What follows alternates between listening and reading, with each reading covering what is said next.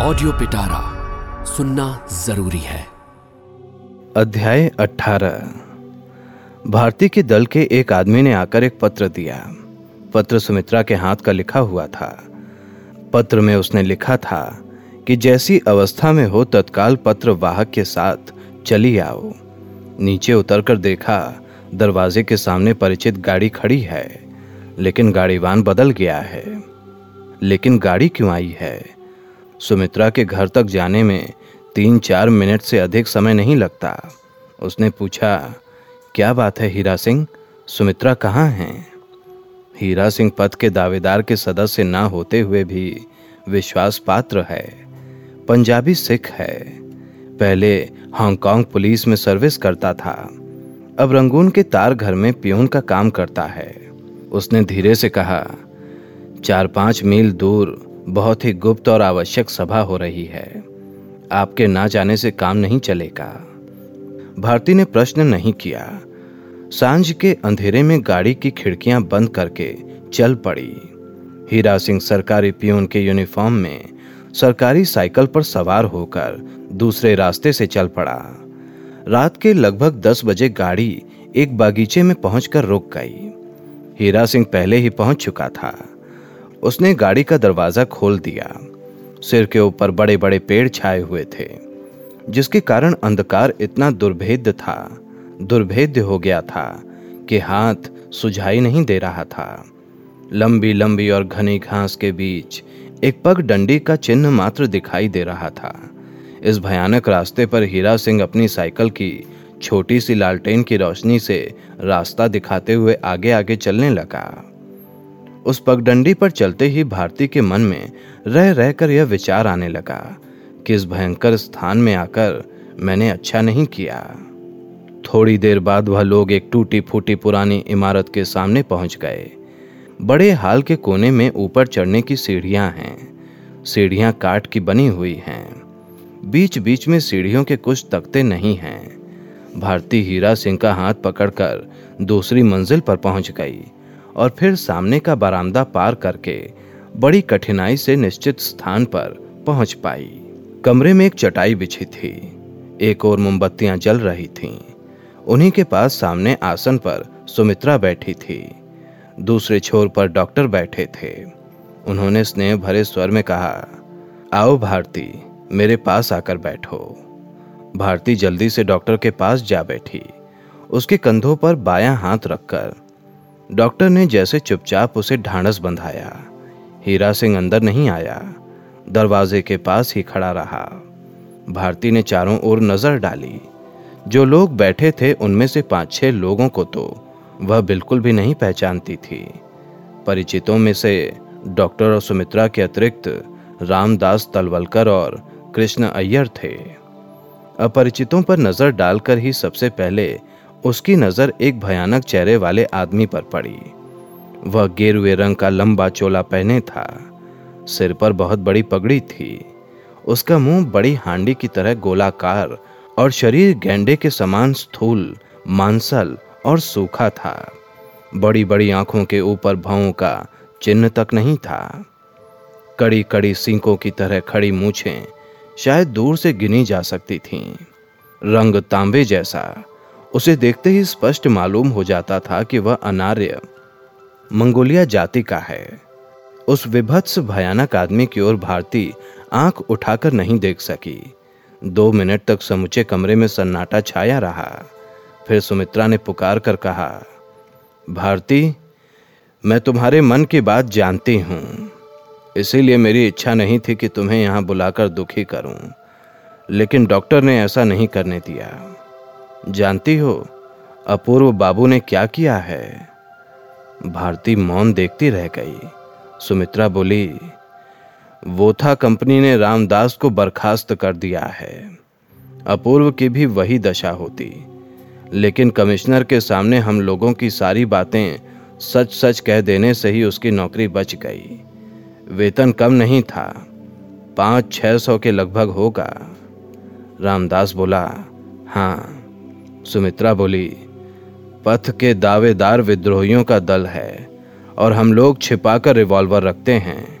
यह सारी बातें भी उन्होंने बता दी। इसके लिए क्या दंड है भारती भयंकर आकृति वाला आदमी गरज कर बोला, डेथ! भारती चुप थी। रामदास बोला सव्यसाची ही डॉक्टर बने हैं। यह समाचार उन्हें मिल चुका है। अपूर्व बाबू ने यह बात बता देने में कसर नहीं रखी है। होटल के कमरे में ही उन्हें पकड़ा जा सकता है। इसके पहले मैं राजनीतिक अपराध में दो वर्ष जेल काट चुका हूँ, यह भी बता दिया। सुमित्रा ने कहा, भारती, तुम जानती हो कि डॉक्टर पकड़े जाएँगे तो उसका परिणाम क्या होगा? फांसी हो जाएगी। अगर उससे बच भी गए तो ट्रांसपोर्टेशन, सभासदगण आप लोग इस अपराध का दंड क्या निश्चित करते हैं? सभी एक साथ बोल उठे, डेथ। भारती, तुम्हें कुछ कहना है? भारती ने सिर हिलाकर बताया, कुछ नहीं। वह भयंकर आदमी बोला, यह भार मैं अपने ऊपर लेता हूँ। कृष्ण अय्यर ने दरवाजे की ओर देखकर हीरा सिंह से कहा, बगीचे के कोने में एक सूखा कुआँ है। कुछ अधिक मिट्टी डालकर और फिर उसके ऊपर थोड़ी सूखी पत्तियाँ डाल देनी चाहिए।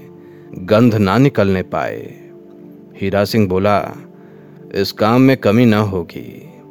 तलवलकर बोला, अब बाबू साहब को बुलाकर सजा सुना देनी चाहिए। अपूर्व के अपराध का विचार पाँच मिनट में ही समाप्त तो हो गया। विचार करने वालों की राय जितनी संक्षिप्त थी, उतनी ही स्पष्ट भी। समझ में ना आने योग्य कोई जटिलता नहीं थी। समझ में ना आने योग्य कोई जटिलता नहीं थी। भारती ने सब कुछ सुन लिया, लेकिन उसके कानों और बुद्धि के बीच कहीं एक ऐसी दुर्भेद्य दीवार खड़ी हो गई थी कि कोई भी बाहरी वस्तु उसे भेद कर अंदर नहीं पहुँच सकती थी। इसी से आरंभ से अंत तक जो कोई कुछ कहता था, भारती व्याकुल दृष्टि से उसके मुँह की ओर मुड़कर देखने लगती थी। केवल इतनी ही बात उसकी समझ में आ रही थी कि अपूर्व ने बहुत बड़ा अपराध कर दिया है। इस देश में उसका जीवन संकट में है, लेकिन वह संकट इतना निकट आ पहुँचा है, यह वह बिल्कुल नहीं समझ सकी। सुमित्रा के इशारे से एक आदमी उठकर बाहर चला गया और दो मिनट के बाद ही अपूर्व को लेकर आ गया। अपूर्व के दोनों हाथ पीठ की ओर रस्सी से मजबूती के साथ बंधे हुए थे और कमर में एक भारी पत्थर झूल रहा था। दूसरे ही पल भारती चेतना शून्य होकर डॉक्टर के शरीर पर लुढ़क पड़ी। लेकिन इस समय सबकी नज़रें अपूर्व पर टिकी हुई थीं, इसीलिए डॉक्टर के सिवा और कोई इस बात को नहीं जान सका। भारती के यहाँ पहुँचने से पहले ही अपूर्व का बयान लिया जा चुका था। उसने कोई भी बात अस्वीकार नहीं की थी। ऑफ़िस के बड़े साहब और पुलिस के बड़े साहब दोनों ने मिलकर उससे सारी बातें जान ली थीं। लेकिन उसने इस दल और देश से इतनी बड़ी शत्रुता कैसे की? इस बात को वह अब भी नहीं जान सका था। आज दिन के दस बजने से पहले ही रामदास ने आकर यह खबर सुमित्रा को सुना दी थी। दंड निश्चित हो गया। यह संक्षेप में इस प्रकार है। ऑफ़िस की छुट्टी के बाद आज अपूर्व पैदल घर जाने का साहस न कर सकेगा। यह सोचकर इन लोगों ने किराए की गाड़ी हीरा सिंह की सहायता से ऑफ़िस के पास खड़ी कर दी। इस फंदे में अपूर्व ने सहज ही पाँव रख दिए। कुछ देर चलाकर गाड़ी वान ने कहा, एक भारी रोलर के टूट जाने के कारण गली का मोड़ बंद हो गया है। घूम कर जाना होगा। अपूर्व ने स्वीकार किया और उसके बाद अन्य मनस्क सा हो गया। लेकिन घंटे भर बाद जब उसे होश हुआ तो उसने देखा कि हीरा सिंह गाड़ी में पिस्तौल लिए खड़ा है। सुमित्रा ने पुकार कर कहा, अपूर्व बाबू, हम लोगों ने आपको प्राण दंड दिया है। आपको कुछ कहना है? अपूर्व ने सिर हिलाकर कहा, नहीं। डॉक्टर ने पूछा, हीरा सिंह, तुम्हारी पिस्तौल कहाँ है? हीरा सिंह ने सुमित्रा की ओर इशारा किया डॉक्टर ने हाथ बढ़ाकर कहा, पिस्तौल देखूँ तो सुमित्रा? सुमित्रा ने बेल्ट से पिस्तौल खोलकर डॉक्टर के हाथ में दे दी। डॉक्टर ने पूछा, और किसी के पास रिवॉल्वर है? और किसी के पास नहीं है। यह बात सबने बता दी। तब सुमित्रा की पिस्तौल अपनी जेब में रखकर डॉक्टर ने हल्की सी मुस्कुराहट के साथ कहा, तुमने कहा, तुम लोगों ने प्राण दंड दिया है। लेकिन भारती ने नहीं दिया। सुमित्रा ने भारती की ओर देखकर कहा, भारती नहीं दे सकती। डॉक्टर ने कहा, दे पाना उचित नहीं है। क्यों भारती? भारती चुप रही। इस कठिनतम प्रश्न के उत्तर में उसने औंधी लेटकर डॉक्टर की गोद में अपना मुँह छिपा लिया। डॉक्टर ने उसके सिर पर एक हाथ रखकर कहा, अपूर्व बाबू ने जो कुछ कर डाला है वह लौट नहीं सकता। उसका परिणाम हम लोगों को भोगना ही पड़ेगा। दंड देने पर भी और ना देने पर भी भोगना पड़ेगा। इसलिए इसकी आवश्यकता नहीं। भारती इनका भार अपने ऊपर ले ले। सुमित्रा ने कहा, नहीं, सभी एक साथ बोल उठे। नहीं। वह भयानक आदमी सबसे अधिक उछला। उसने अपने दोनों पंजे उठाकर भारती की ओर इशारा करके कोई बात कही। सुमित्रा ने कहा हम सबका मत एक ही है। इतने बड़े अन्याय को प्रश्रय देने से हम लोगों का सारा काम टूट फूट कर समाप्त हो जाएगा। डॉक्टर ने कहा, अगर समाप्त हो जाए तो उसका उपाय ही क्या है? सुमित्रा के साथ ही पाँच सात आदमी गरज उठे। उपाय क्या है? देश के लिए, स्वाधीनता के लिए हम लोग और कोई बात नहीं मानेंगे।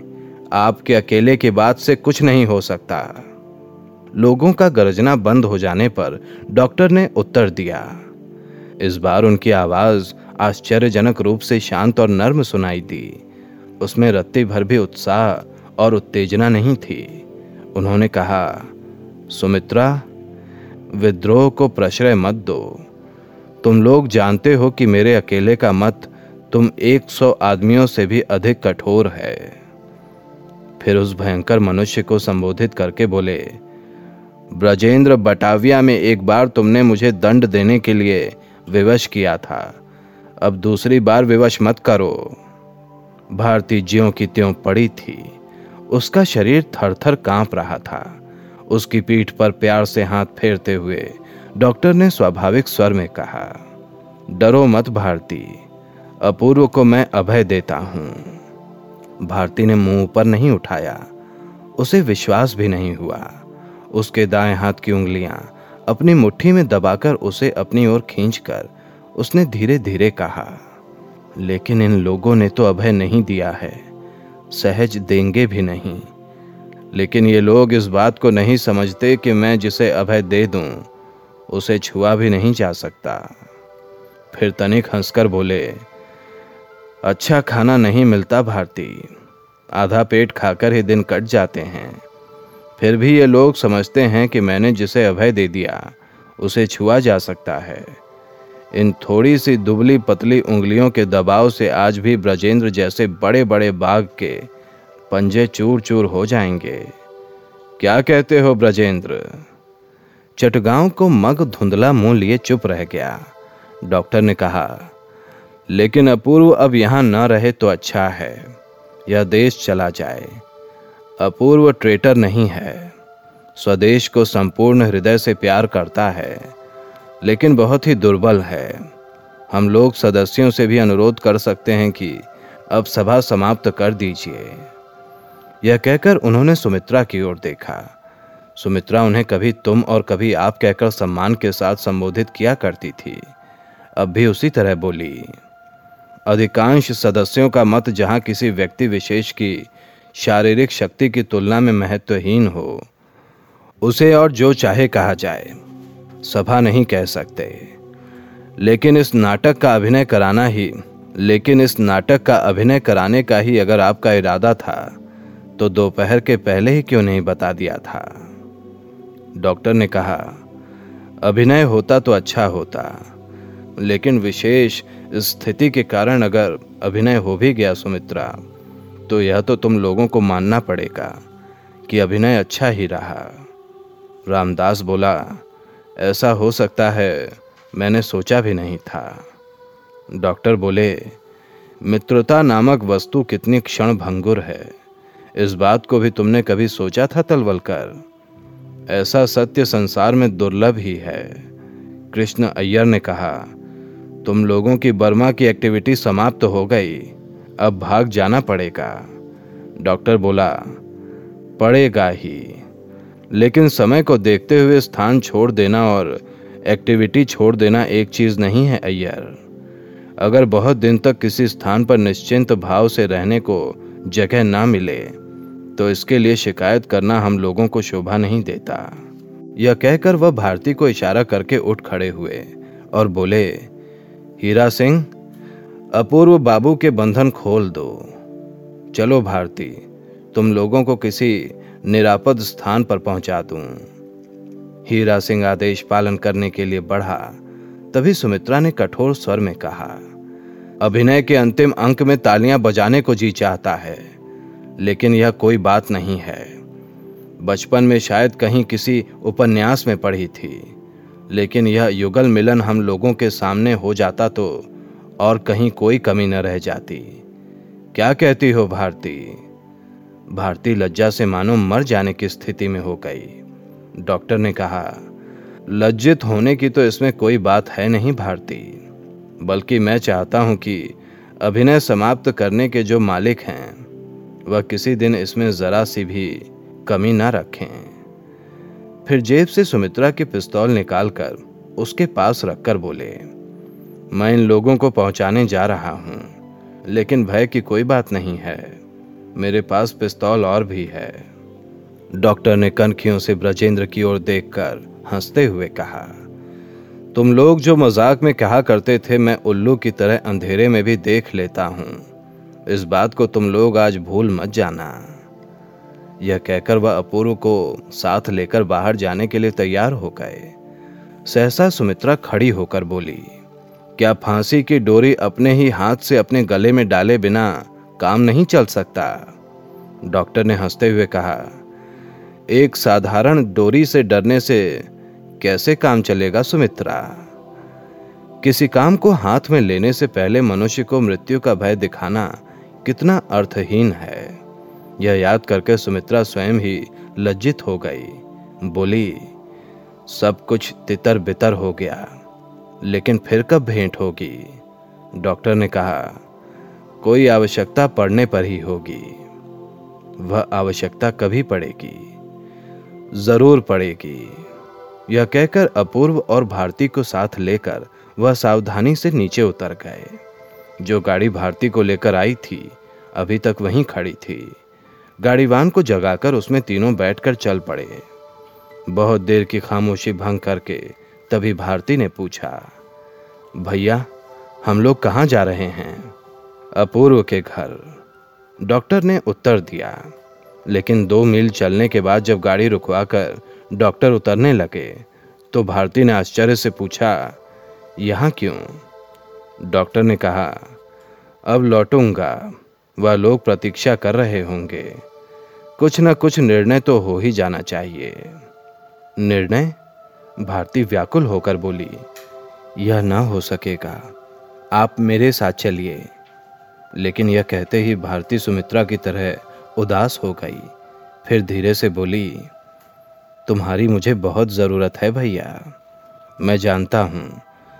अपूर्व बाबू, क्या परसों जहाज़ से घर जा सकेंगे? अपूर्व बोला, जा सकूँगा। भारती बोली, भैया, मुझे घर जाना होगा।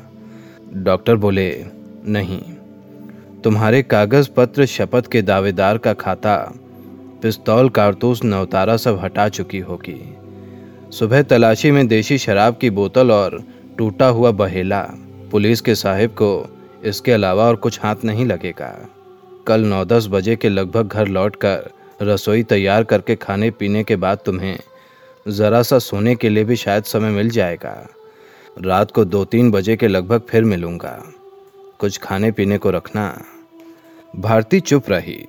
मन ही मन बोली, इस तरह अत्यधिक सजग न होने पर क्या इस मरण यज्ञ में कोई साथ आना चाहता है? भैया, तुम सबके हित अहित की चिंता रखते हो। संसार में मेरा अपना कोई नहीं है। अपने पथ के दावेदार से मुझे विदा मत कर देना, भैया। अंधेरे में ही डॉक्टर ने बार बार सिर हिलाकर कहा, भगवान के काम से किसी को विदा कर देने का अधिकार किसी को नहीं है, लेकिन इसकी धारा तुम्हें बदल देनी पड़ेगी। भारती ने कहा, तुम ही बदल देना। डॉक्टर ने उसका उत्तर नहीं दिया। सहसा व्यग्र होकर बोले, भारती, अब मेरे पास समय नहीं है, मैं जा रहा हूँ। यह कहकर पलक झपकते ही वो अंधेरे में गुम हो गए। ऐसी ही इंटरेस्टिंग किताबें कुछ बेहतरीन आवाजों में। सुनिए सिर्फ़ ऑडियो पिटारा पर। ऑडियो पिटारा सुनना ज़रूरी है।